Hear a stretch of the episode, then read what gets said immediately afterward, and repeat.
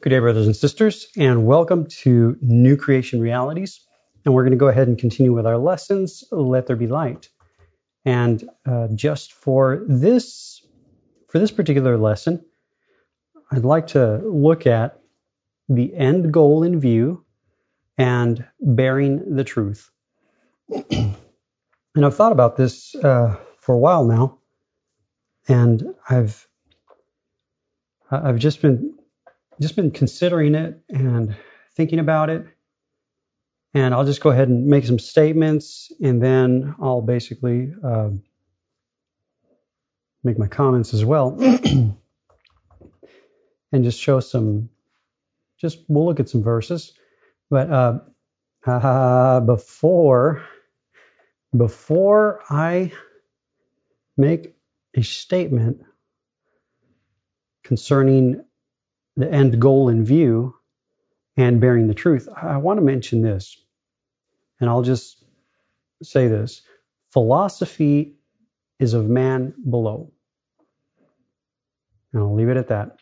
Uh, we may look at that a little further in our pre, in our in our next class, in our following class, our following lesson. But I just wanted, I, I was thinking about that, and it, I think it's more along the lines because I've just been like looking at things as that which is above versus that which is below. And so I've just been really considering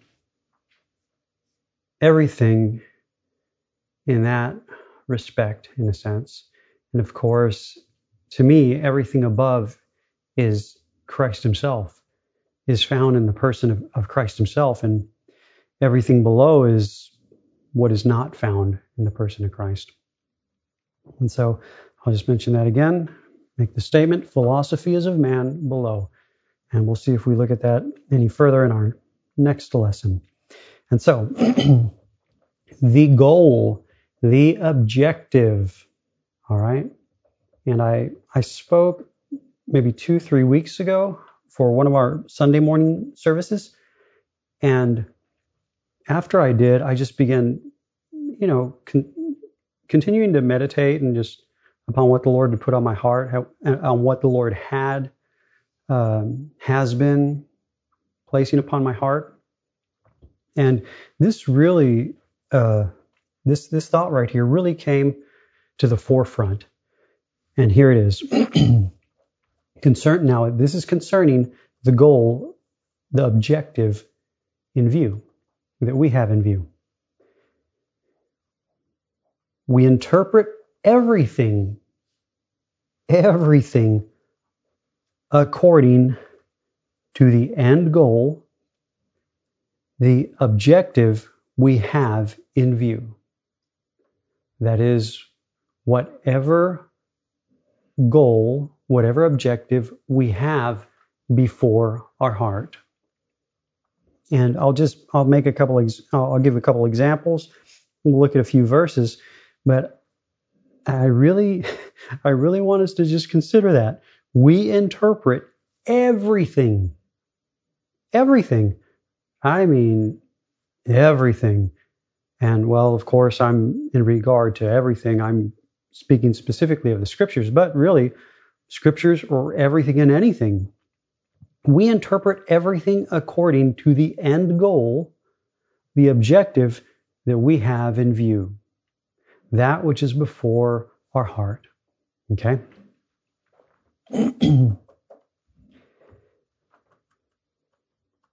Here's uh, an example concerning that love. Just, just think about that. Just love, okay? And when it comes down to it, it concerning the goal, the end goal, the objective that we have in view, when it comes when it comes down to it, what are we looking for? And that's really defining because whatever we are looking for, whatever we are looking for as believers, non believers, those who are not born again, whatever we are looking for is the end goal, the objective that we have in view. So everything we hear, everything we see, uh, everything we read, everything we learn, everything from our senses, sensory perception, everything will come into, well, actually, will come under that end goal, that objective that we have in view before our heart. And so when I ask, what are we looking for? Here's an example. Are we looking for miracles? Okay. Now, miracles are not an evil thing, brothers and sisters. They are not a bad thing, okay? Miracles actually serve a purpose. But listen, I remember when I was first born again, and I don't know whether it was uh, just me in my heart or just part of the fellowship that I was part of at the time, but in my heart, and I'll just say that way, in my heart, as a young believer, I basically had this thought that if miracles, signs, and wonders were not taking place, then something was off. Something was wrong. To me, at that time, as a young believer, if there were no miracles, signs, and wonders happening, then my conclusion was, well, God's not in it, or God is not here. Now, that was my concept during that time. So, what I had in view were miracles, signs, and wonders. So, when I would go to the scriptures, of course, during that time, the majority was just the New Testament. That's what I was looking for. Oh, yeah, Jesus is, is all over the gospel. He's there in Matthew, uh, Mark, Luke, and John. He's there. And he's doing miracles. And that's what was getting my attention the miracles and the miracles. And they would come to Jesus and they would receive a miracle or a healing, or uh, they would bring people to Jesus and a miracle. Or Jesus himself would just present a situation and then he himself would provide a miracle. And for a time and season, miracles, signs, and wonders were, for me, at that time and at that season, the end goal, the objective that I had in view. That which was before my heart. Okay? so, what are we looking for? Because whatever we are looking for as believers, please, please listen, whatever we are looking for as believers, that is the end goal, the objective that we have in view. And we will be looking for that in the scriptures, and we will be looking for that everywhere else.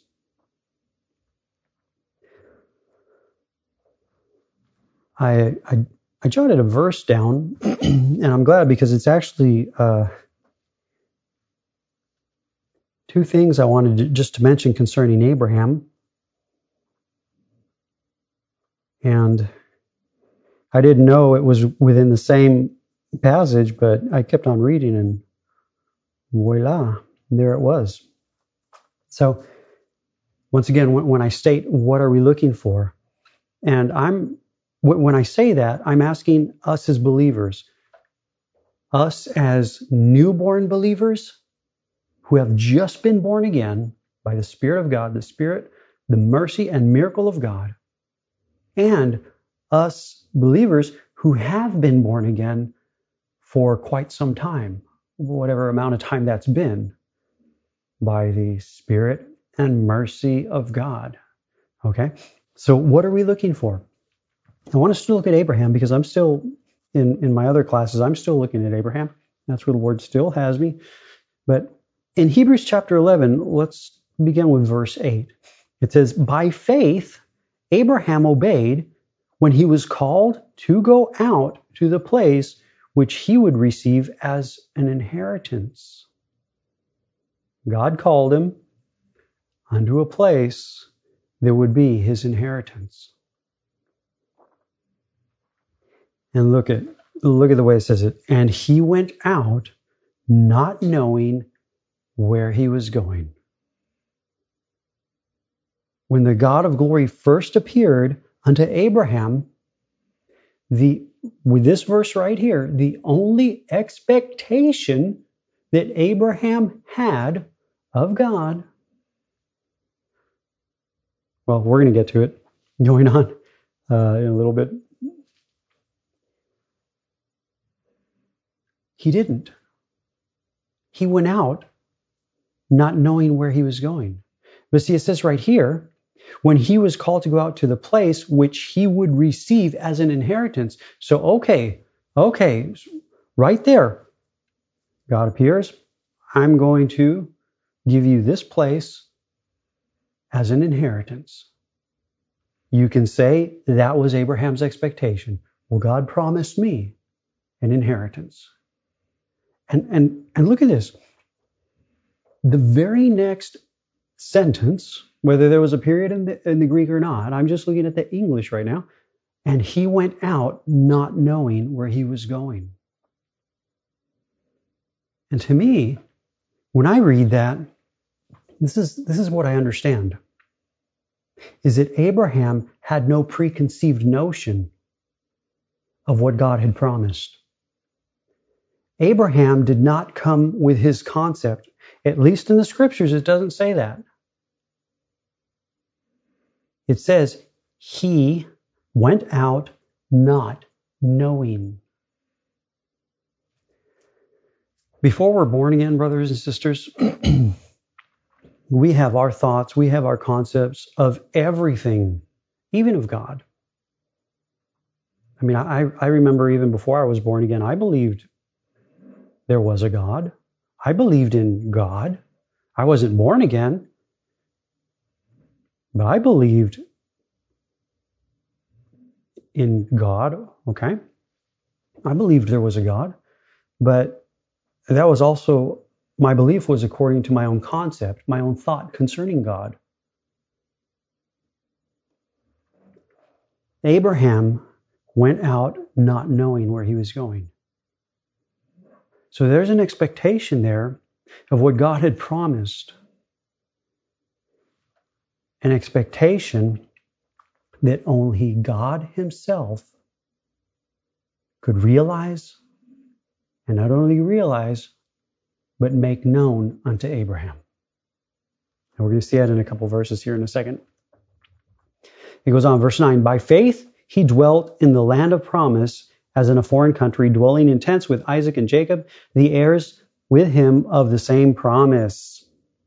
Verse 10 The same promise, what God had promised, a land will be, a place will be your inheritance. And this is the New King James Version. It says, verse 10, For he waited for the city which has foundations, whose, whose builder and maker is God. I think the King James says, uh, He looked for a city which has foundations. And God and everything of God. Well, yeah, I'll go ahead and make the statement. It's further down in the notes. God and everything of God must be found in the person of Jesus Christ, his Son. A city, Christ is that city. A land, Christ is that land. Once again, Jesus said, They are they concerning the scriptures, concerning what is written, they are they that testify of me. They either test, well, let's just look at it this way Either Jesus is true or Jesus is a liar. And if Jesus is declaring what is true, then we have to consider what he just said. That's John chapter 5, verse uh, 39 through 40. They are they that testify of me. That means everything and anything you find in the scriptures, they are a testimony of Jesus Christ. And you can look at the testimony this way the testimony does have an end goal, an objective in view. And the end goal of the testimony, the objective in view of the testimony, is the person of Jesus Christ himself. We, we cannot escape the Son. And there's got to be a better way of saying that. we cannot dismiss the Son. We cannot ignore the Son. We cannot uh, put Jesus aside. No, He is everything. Everything. To God, He is everything.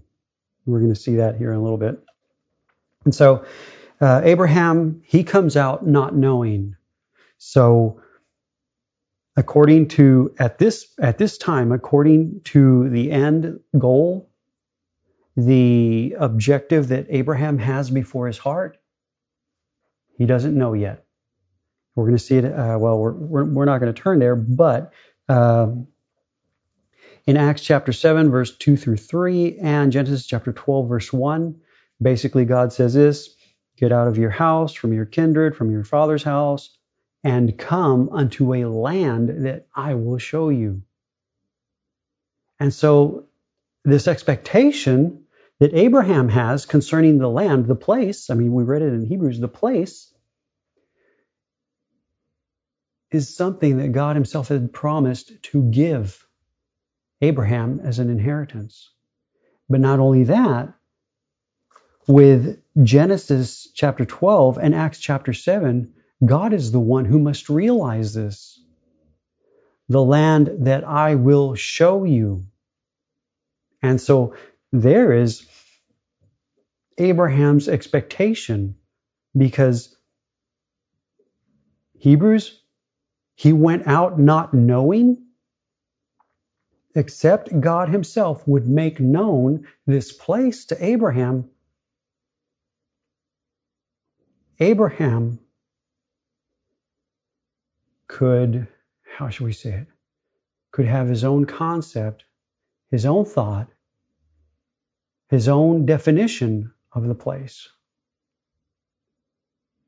But I'm glad that I'm glad that the scriptures say that he goes out not knowing not knowing, completely and utter dependent upon God to make known the place, the land, which would be Abraham's inheritance.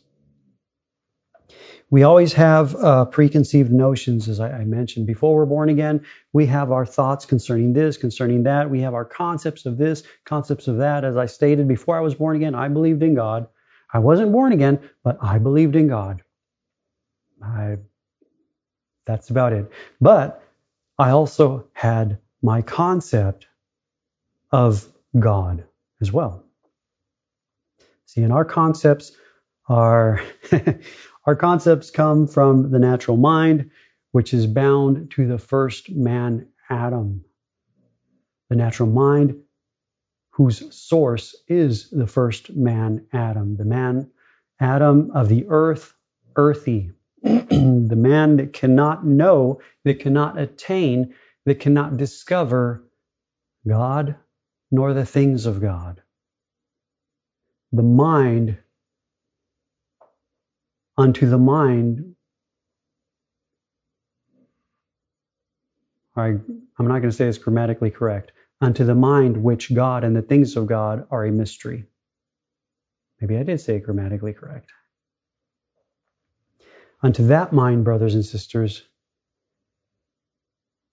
man cannot know.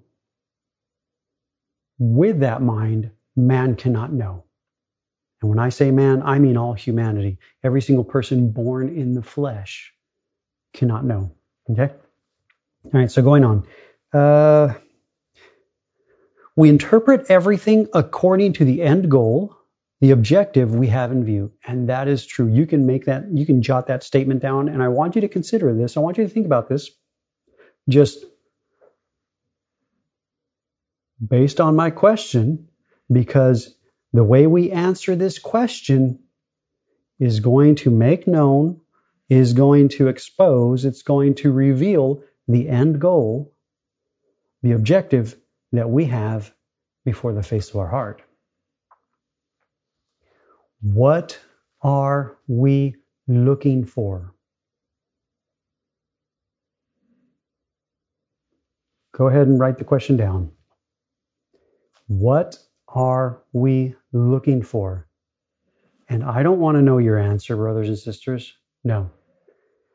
What I'd like is for you to present this question before God Almighty, before the Lord, before the Spirit of God who searches the heart, who knows the things that are hidden in our heart. Present that question and let the answer be made known. And that is between you and God. What are we looking for? I mean, really thinking about it. And I, I, I ask this, I, I mention these, I say these things not to condemn or anything. No, no, no, no, no, none of that. But see, the Spirit of God, I do know this, the Spirit of God is continually, continually preparing the ground of our heart, whether we realize it or not. Because the Spirit of God, the Holy Spirit, is the Spirit of truth,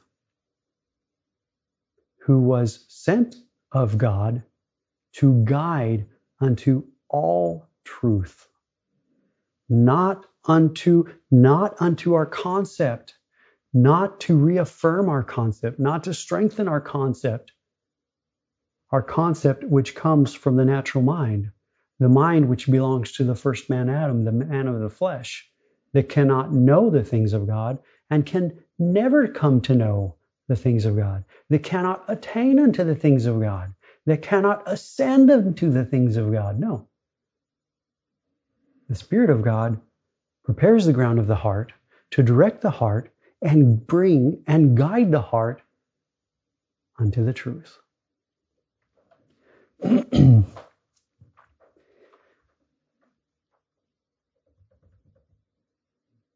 we interpret everything according to the end goal, the objective we have in view before our heart.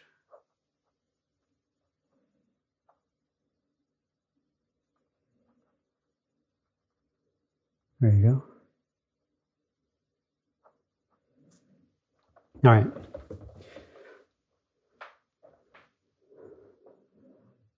Well, I'll just keep on going in order. And I know that my notes aren't really in order, but that's all right. Uh, if the minister has some other goal other than Christ, the only Son, then it is counterproductive to the work of the Spirit of God.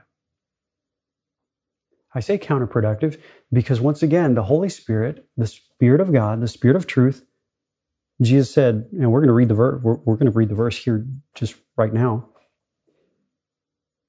He will guide you into all truth. And with that all truth, the end goal, the true objective, the eternal end goal of God the eternal objective of God is brought to light. This is John chapter uh, 16, verse 12 through 15, New King James Version, verse 12. I still, this is Jesus speaking to his disciples, I still have many things to say to you, but you cannot bear them now. And there was much, I'll say this, there was much, well, there was probably probably everything when I was first born again that I could not bear. And what, what I mean by this, we're going to find out basically what Jesus is speaking of is that we cannot bear the truth. We can't. And yet the Spirit of God, once again, prepares our heart, prepares the ground of the heart that we may bear the truth. so that we may be able to bear the truth. I still have many things to say to you, but you cannot bear them now. And I'll say this, brothers and sisters, this is continually. This, this, this is, this is right here. This is growing up in the knowledge of God. Growing up into God's very own knowledge. not my brain learning more things, not my mind. Listen, not my brain, natural, physical brain of the flesh, not my mind, natural mind, all of which finds its source in the first man Adam. No, no, no, not my, not me learning more about God or the stuff of God or the things of God. No, no, no. Growing up in the knowledge of God, God's very own knowledge.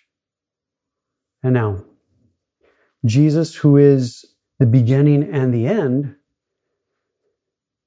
we will be throughout eternity knowing this one. Who can exhaust the immeasurable, immeasurable treasure who Christ the Son is? No one.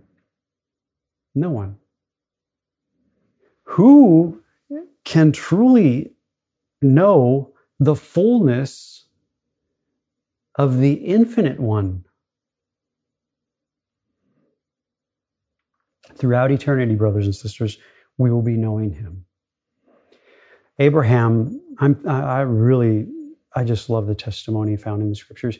Abraham began Abraham began when the Lord brought his heart unto the place of his inheritance.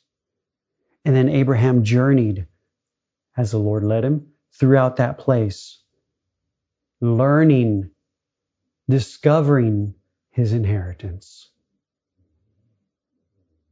That, that was as soon, that began for Abraham as soon as God Himself, I'll say this, God Himself brought him to the place.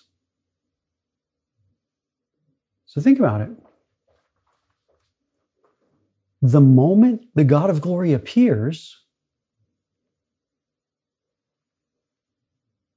it's like the very first thing Come unto a land I will show you, unto a place which will be your inheritance, to discover the land that God Himself must show to discover our inheritance. To me, brothers and sisters, the inheritance of every single born again believer is Jesus Christ Himself. Just as our soul is an inheritance of Christ, the Son, the heir, so also He is our inheritance. And I know many of us cannot bear that. We cannot bear that, but that's all right. That's all right. I'm not here to convince us. I'm not here to upset us. I'm just here to present what the Spirit of God has put before my heart to share. It's the Spirit of God that does the convincing, not man. I can't speak to your heart. You can't speak to mine. God alone. Okay, so here we go back back to John chapter 16, verse 12. I still have many things to say to you, but you cannot bear them now. However, verse 13, when he, the Spirit of truth, has come, he will guide you into all truth. And as I stated, I personally believe that that is to begin when the Spirit of truth comes and continue throughout eternity. For he will not, now it goes on, for he will not speak on his own authority, but whatever he hears, he will speak, and he will tell you things to come. All right? And to me, you can just, when, with that verse, uh, John chapter 16, verse 13, I want you to mark down, and you can read this later, Acts chapter 26, verse 16. He will show you things to come. And to me, things aren't like, uh, to me, all right, to me, things are the things that are found in the scripture, the things which testify of Jesus Christ, the Son of the living God. I mean, what, are, what other things are there? Except God and the things of God. I mean, what else is there? In Acts chapter 26, verse 16, uh, you can you can this is a free translation. You can find out there on the internet. Uh, eSword has it. I know other other ones have it as well but i know it on eSword. It's free. MySword has it, I believe, as well. It is uh, James Murdock, Murdock's translation of the Syriac Peshitta for the New Testament. And uh, it says this Jesus is basically when the Lord appeared unto Saul of Tarsus and he's converted. He sees the Lord, everything change. Everything changes. but he says this Jesus says this I have appeared unto thee for this purpose, to constitute thee a minister and a witness. And I know we all get excited with that, but that is the automatic result of the following of what Jesus is going to say a minister and a witness of this. Now, this, this was Paul's ministry, or shall I say, the ministry that Paul served in his generation, which ministry is the ministry of God. Of this, thy seeing me, and of thy seeing me hereafter. I love that because James Murdock, this brother, he, I mean, he focused in and he, I mean, I believe it was by the Spirit of God. And I've looked at that verse on with an interlinear. I looked at that verse in 2007, 2008. That's where the Spirit of the Lord led me in my studies. And I searched that verse left and right. I looked at all the Strong's numbers, the Greek definitions of the of the words and stuff. And that is the most, to me, that is the most accurate translation of that particular verse that I have found. Of this, thy seeing me, and of thy seeing me hereafter. There is the eternal end goal of not only the scriptures, not only the testimony found in the scriptures, but of everything and anything, brothers and sisters.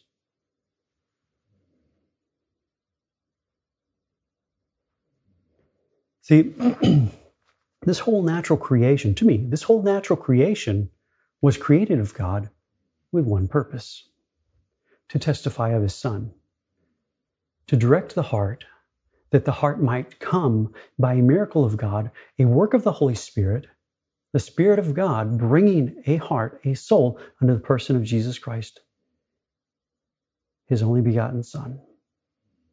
I say that, I'll, I'll just give this example because I was thinking about this today and the other day. When I was first born again, because I didn't, I, to me, before I was born again, I, you know, I did the, uh, like I said, I believed in God and I would show up to, to a church service at least once a year and that was on Easter.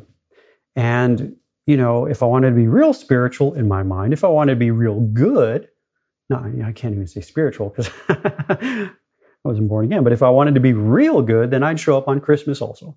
And I, and I at least had to make those two services. Okay? So I really didn't know any worship songs. All right? I didn't know the, the, the hymns. You know, I'd heard here and there, but nothing that I could recite or sing on my own. I, I didn't grow up going to church every Sunday or going to a, uh, a Wednesday night service. I, I didn't do any of that. Nothing. Easter, and if possible, Christmas, Christmas Eve. Okay? So that, that was my background before being born again.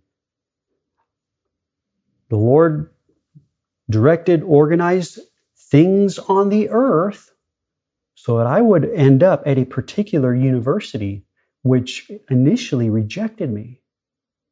Yeah. And then I got later, they didn't accept me, but then later I did get accepted on a probationary basis. School of Music. That's the key. I went there to study music. I loved music.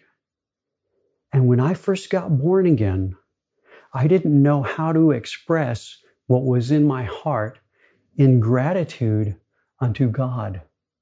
So, you know what I ended up doing? I ended up taking the secular songs that I knew and that I played and directed those unto the true object now, unto the true eternal expectation, unto the true eternal end goal because the Spirit of God had brought this one to whatever degree, Jesus Christ Himself, before the view of my heart. Now, at that time, it might have been my concept of God, my concept of Jesus, but nonetheless, I was quite thankful and quite grateful. And the only way I could express that to God Himself was taking the songs that I already knew, that I knew had other objects in view, and replaced the false objects, the false images with God Himself. And so that's why I say God can use whatever, whenever, however He wants to direct our heart into Christ. I mean, that is how merciful our God is. That is how loving our God is. He will take, He will do whatever it takes to get the attention of our heart. Whatever. He takes the initiative, brothers and sisters. We don't. No. No. If we are looking for the Lord in any measure and by any means, however uh, we are doing it, it is because the Spirit of God is guiding us. He called us. We didn't get up and start looking for Him. No, He came to us, to each one of us. And the Spirit of the Lord is here to continue directing us unto this very same one. All right? So let me go ahead and continue reading here. However, when he, the Spirit of truth, has come, he will guide you into all truth for truth. For he will not speak on his own authority, but whatever he hears, he will speak, and he will tell you things to come. And once again, for me, the things to come, that those things which are found in the scripture that testify of Christ. This thy seen me, and of thy seeing me hereafter. He goes on. Verse 14, and this is one of the reasons, well, I, I can't say this is the reason why I said that. I said that because that's what's already in my heart. But here we go with the one, for me personally, the Spirit of God has placed as the end goal of my heart. Verse 14, He will glorify me. For He, listen to this, He will take of what is mine and declare it to you. He will take of what is mine. John chapter 5, once again, verse 39. Jesus says the following He says, You search the scriptures. In the scriptures, you think you have eternal life. He says this The scriptures you are searching for the thing, eternal life, the term, eternal life, those scriptures, they are they that testify of me. He will take of what is mine and declare it to you. Verse 15. All things. Looking at verse 12 again, I still have many things to say to you, but you cannot bear them. All things that the Father has are mine. Therefore, I said, He will take of mine and declare it to you. All things of God belong unto the person of Christ Jesus himself. We're going to continue looking at some of these things here in a second. Okay? so, once again, with the statement, we interpret everything according to the end goal, the objective we have in view, that which we have before the face of our heart. If in our heart, now with, with our with one of our examples that we were looking at before, I mean you can here's another example, evangelism. Evangelism, I mean you find evangelism in the scriptures. But listen, all the things, plural, T H I N G, all the peoples, places, things, times, events, situations Jesus says, they testify of me. If in our heart love is in view, just the term love, Now, please do not misunderstand. Love is a good thing. it's a very good thing. But we're going to look a little bit on that. We will, because that's just an example, we will read the Old Testament and the New Testament and discover God loves us. That's one of, you will come to that conclusion. And brothers and sisters, this conclusion is a true conclusion. And you can read all the Old Testament passages and you will see God's love. I mean, you can even see it from Genesis chapter, oh, I don't even know which chapter it is, but you see God covering both Adam and Eve with skins to cover their sin. Did he have to do that? No. No. Now, listen to this. God, we will find, we will discover God loves us. We'll see that in the Old Testament. We'll see that in the New Testament. And you'll see it everywhere you read. I mean, that'll, that, and this, listen, the Spirit of God does that at times. Actually, I'll say that He does it all the time, at least for me. He brings something before our heart, like, I've been on the search, the great mercy of God, since 2014. Before 2014, I'll say this the Spirit of God was preparing my heart so that I might begin looking at the great mercy of God. So mercy has been before the face of my heart. But, brothers and sisters, I have begun to discover and find that mercy is a person. The mercy of God is found in a person, nothing apart from a person. So, back with our example of love. God loves us. We will begin to see this in the Old Testament. We'll begin to see this in the New Testament. We'll see it everywhere in the passages. But now listen to what I'm about to say.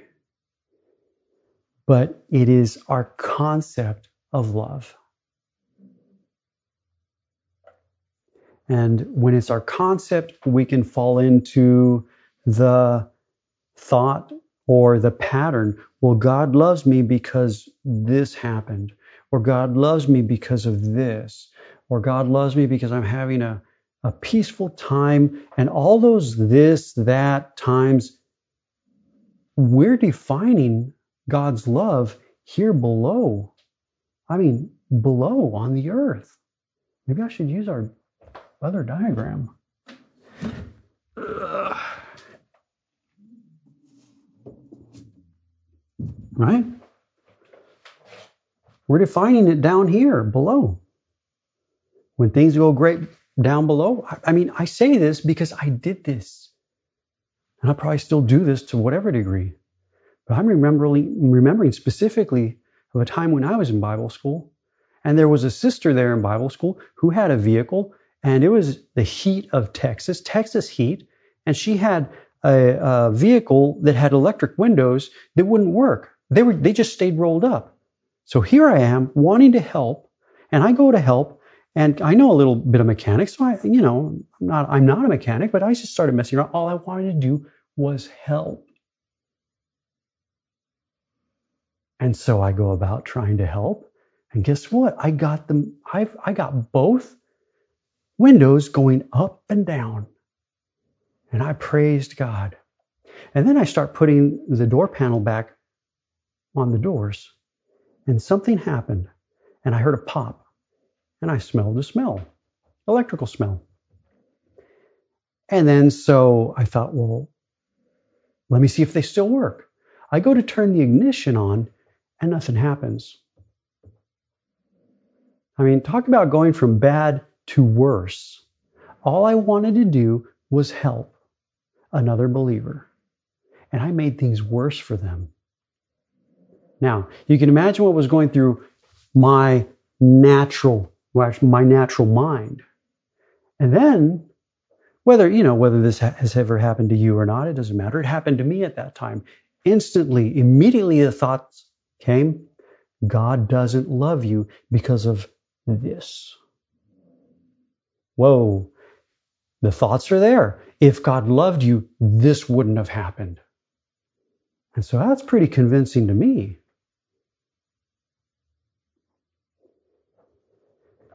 It was my concept of love at the time. And my concept, your concept, brothers and sisters, is not the truth. The Spirit of truth is here to guide us unto all truth. And I'm thankful because God is faithful. God took the initiative. He stepped in.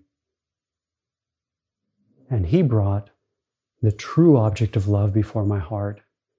And my concept just kind of fell by the wayside. That, those thoughts don't come around anymore.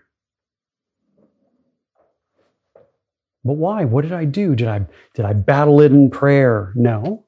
Did I study the scriptures harder and did I fast and pray? No. No.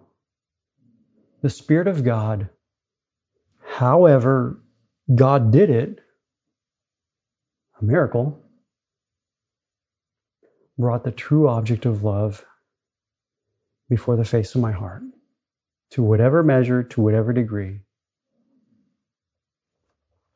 That's how it happened. God taking the initiative. Okay, so going on. God loves us. We'll see this in the Old Testament, we'll see this in the New Testament, and this is true. But we still have it's our it's still our concept. Okay? Like what I just the example I just gave. All right. Now, we'll all if if we continue on, we'll also see that we love God We'll kind of learn how to love God or, or, thoughts on, you know, well, this one did this. Well, they obviously loved the Lord, and David, he loved the Lord. He loved, you know, and so then we try to mimic, do the same thing. Well, he, this is how he loved the Lord. Well, maybe I should love the Lord too, like that. Okay. But it's still, for the most part, our concept.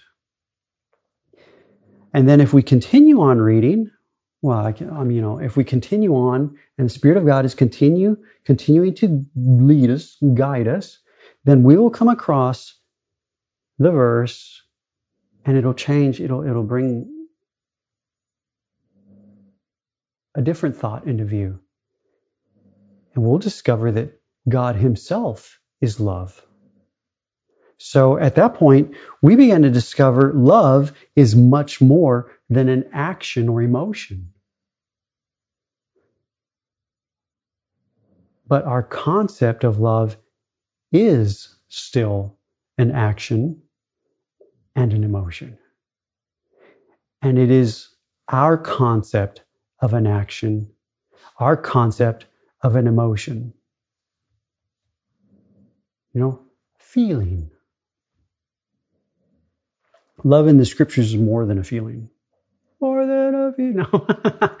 that video is going to get flagged. see, see, I tell you, that's just that's just what I bring to the table. God brings His Son. We bring so much, brothers and sisters, so much, and God only provides His Son.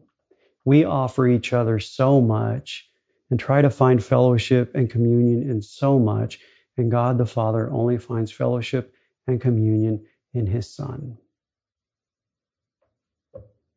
we are, we are either, as believers, partaking of the Lord's table or we are partaking of some other table.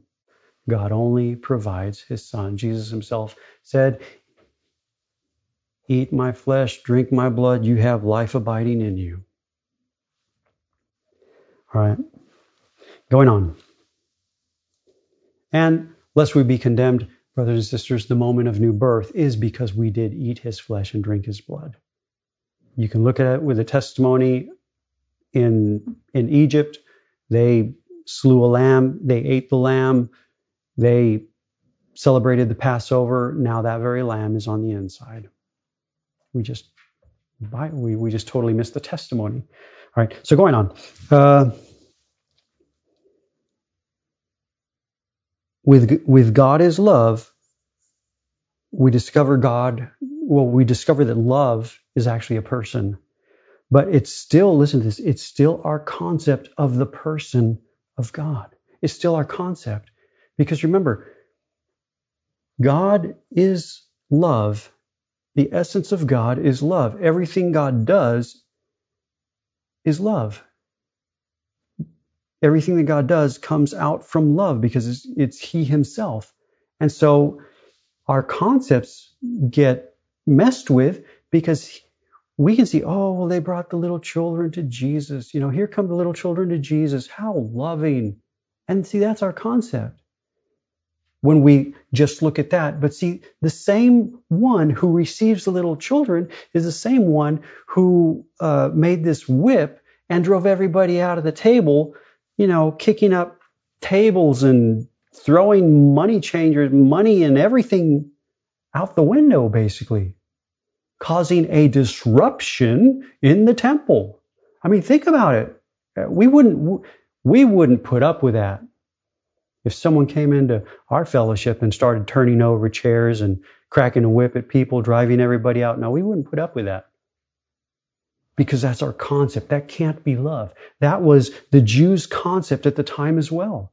The Messiah can't be doing this. The Spirit of God, by a miracle of God, prepares the ground of our heart to bring us from our concepts unto the truth. Going on. From concepts to the truth. There's my little subtitle. All right. How do we come to the truth and no longer continue in our concepts. Listen to what I'm going to say, and you may or may not like this, but it's the truth. It's true. God is seen, God is known in the person of Jesus Christ, his only Son. That's it. How do we come from our concepts, our false concepts, unto the truth? It's when the Spirit of God brings us unto, listen, the person of the truth.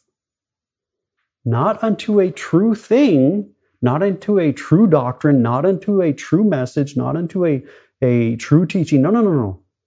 When the Spirit of God brings us unto, listen, the person of the truth. Did I? I don't know if I got that far or not. Yeah. It's somewhere down here. I didn't make it, I didn't jot it down, but it's the same. We'll look at it. Okay. John chapter 14, verse 6 through 11. Jesus said to them, I am the way, the truth, and the life. That's what Jesus said. I'm just reading what he said.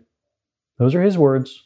I am the way, the truth, the life. He also said, The Spirit of truth will guide you into all truth. And according to Jesus, all truth is He Himself, Jesus Himself.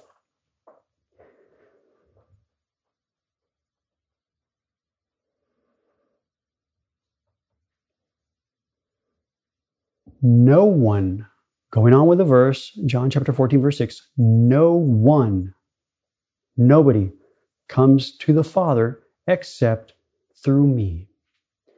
We once again we cannot ignore the son.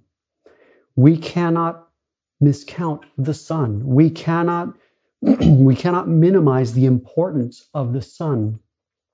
We cannot bypass the son if jesus christ is not central the center we've missed it we've missed god and the things of god once again, what are we looking for? We interpret everything according to the end goal, the objective we have in view before the face of our heart. If Christ Himself is not that end goal, end goal, that objective that we're aiming at, that we're heading towards in view, then we've missed it because we will not find God nor the things of God apart from the person of Christ Himself. No one comes to the Father, God the Father, except through me. It goes on. If you had known me, that's just knowing Jesus, you would have known my Father also. and from now on you know him. Okay. This was actually um, made to the disciples, and have seen him. Whoa. Verse 8 Philip said to him, Philip is one of the disciples, Lord, show us the Father, and it is sufficient for us. Jesus said to him, verse 9, Have I been so long time with you? Look at that. Look how Jesus defines the Father for him. Look how Jesus presents the Father for him. I mean, Philip says, Okay, Jesus, show us the Father. Look what Jesus says. Have I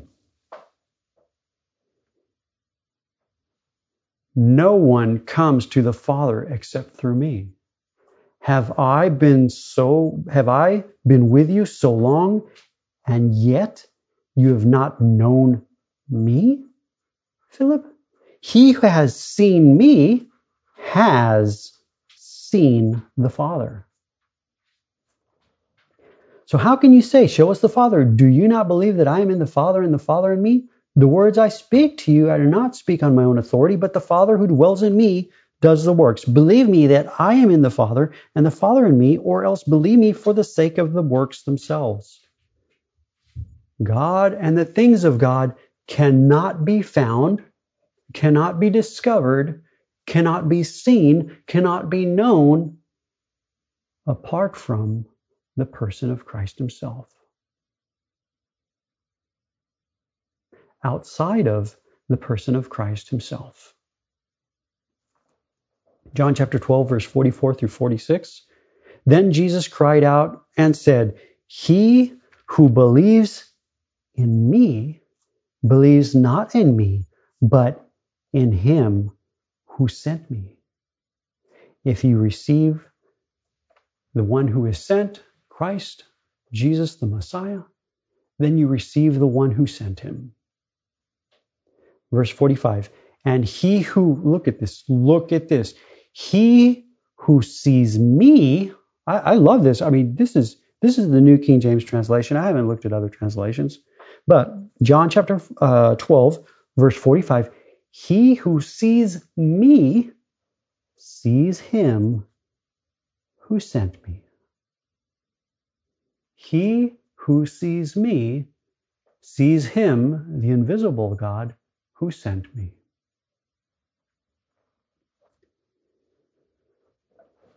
God cannot be seen or known apart from outside of the person of Christ Jesus, the Son. No one comes unto the Father but except through, except by Christ Himself. Jesus Christ himself. And that's the key. You, you cannot take Jesus out of, out of the picture. No, no. He is the picture.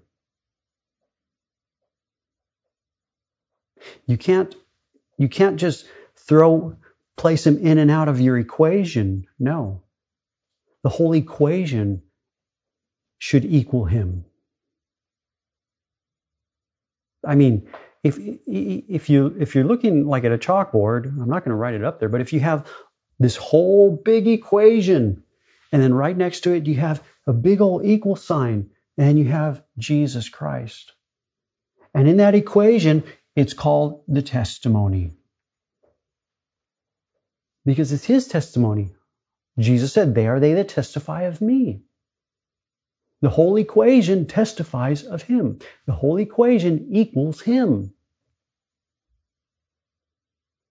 But when we add to the equation, when we add to the testimony, or when we try to take from the testimony, then we do not have Christ, listen, as the end goal, as the objective in view. Now it's no longer equal. No, no. Jesus plus does not equal Jesus. All right, going on. he who has seen me has seen the Father. So how can you say, Show us the Father? Do you not believe that I am in the Father and the Father in me? The words that I speak to you, I do not speak on my own authority, but the Father who dwells in me does the work. Works. Believe me that I am in the Father and the Father in me, or else believe me for the sake of the works themselves. John chapter 12, verse 44 through 46. Then Jesus cried out and said, He who believes in me believes not in him, excuse me, believes not in me, but in him who sent me. Verse 45 And he who sees me sees him who sent me. Verse 46 I have come as a light into the world that whoever believes in me should not abide in darkness.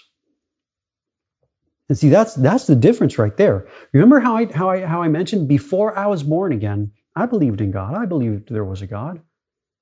But see, my belief didn't did not have Christ himself as its object.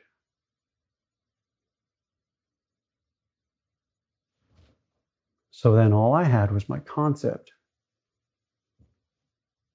And brothers and sisters, even as I mentioned it before, even after being born again, I still had my concepts. The Spirit of the Lord, the Spirit of truth, prepares the ground of our heart to guide us, to bring us unto all truth, that we may come from our concepts to the person of the truth himself. See, I can have a concept about a, a, doctrine or a message or a teaching, but if I start to get to know a person, uh, it's going to be hard to hold on to my concepts. I mean, because my concepts are not going to equal the actual person that I'm knowing. So at some point, I'm going to have to let go of my concepts in the face of, in the presence of the person. Remember, once again, God is not the big boogeyman. He is, God is not a thief. He is not a robber. He does not come to steal our concepts, to remove our concepts. No, no, no. God comes presenting unto our heart, unto us, the truth who Christ himself is. I've said this several times. I have not known a believer who was upset with God when God birthed them of the Spirit of Christ, when they were made to be born again by God. I've not found a believer who was mad at God for it. Uh, I've not found a believer who was mad at God who brought their soul from death unto life. And I have not found a believer either who God has brought the heart from darkness unto light. In fact, the automatic result has been gratefulness and thankfulness unto God Himself. All right, Colossians, because I know I'm getting past my time here. Colossians chapter 1, let's look at verse 9 through 15. For this reason, this is the Apostle Paul, for this reason, we also, since the day we heard it, do not cease to pray for you and to ask that you may be filled with the knowledge of his will in all wisdom and spiritual understanding. That's the knowledge of his will in with all wis- in all wisdom and spiritual understanding, that you may walk worthy of the Lord, fully pleasing Him, being fruitful in every good work, and here we go, increasing in the knowledge of God. Not my knowledge increasing, not my mind, my, not my mind getting bigger. No, no increasing in the knowledge of God, being able, by the work of the Holy Spirit, a miracle of God, to be able to bear more of the truth of Him who is present. Because there is so much, brothers and sisters, of the truth, who is Christ Jesus Himself, that we are not able to bear.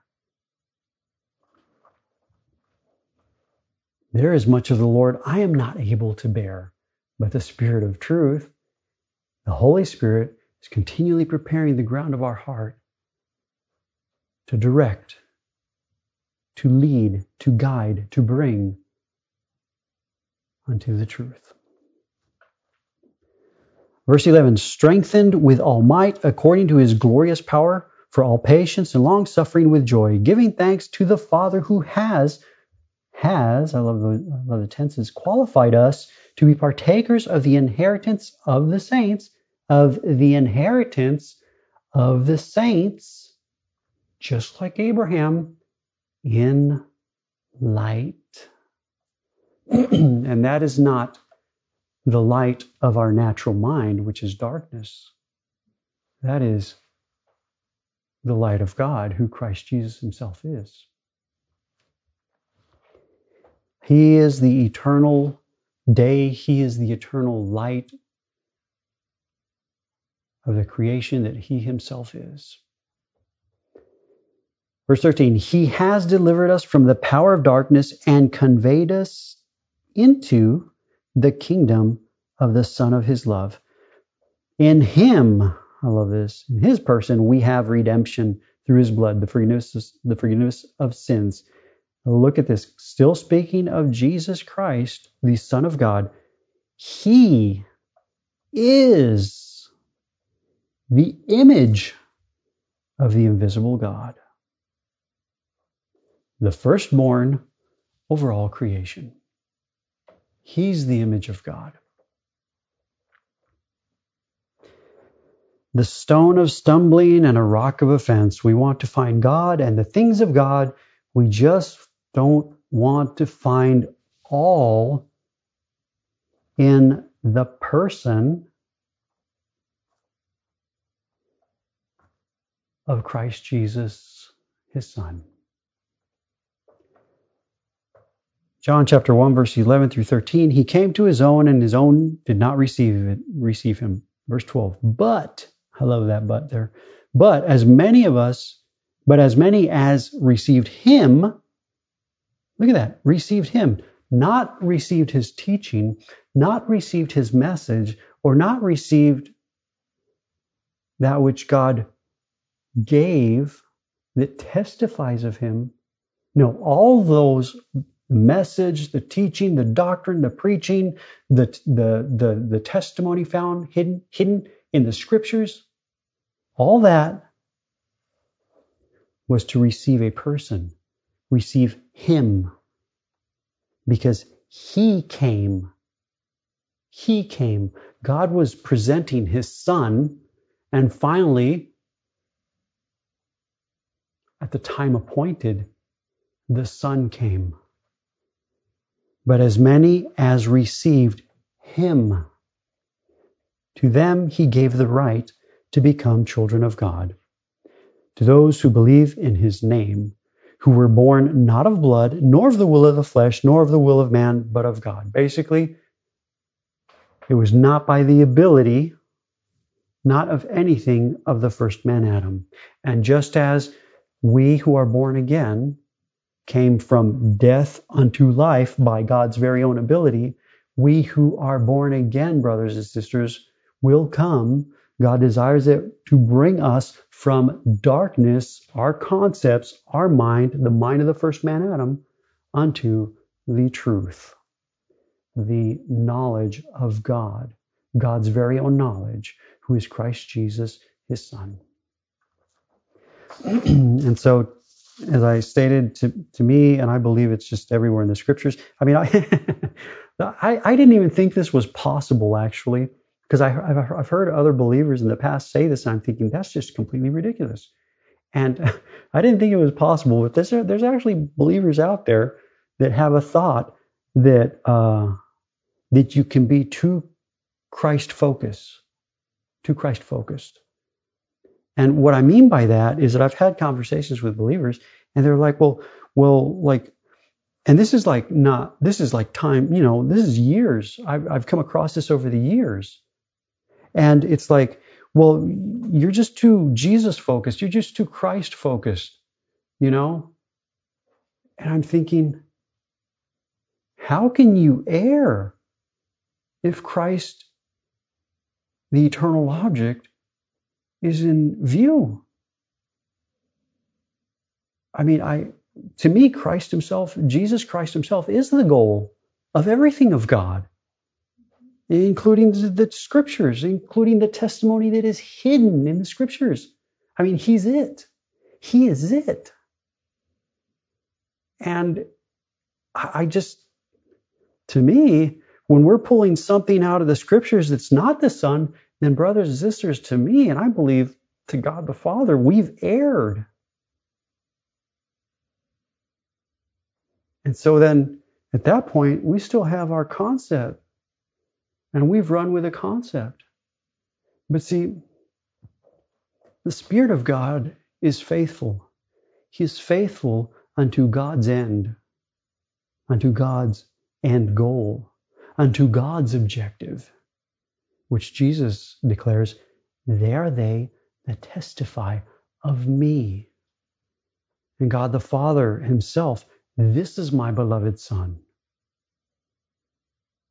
in whom I'm well pleased.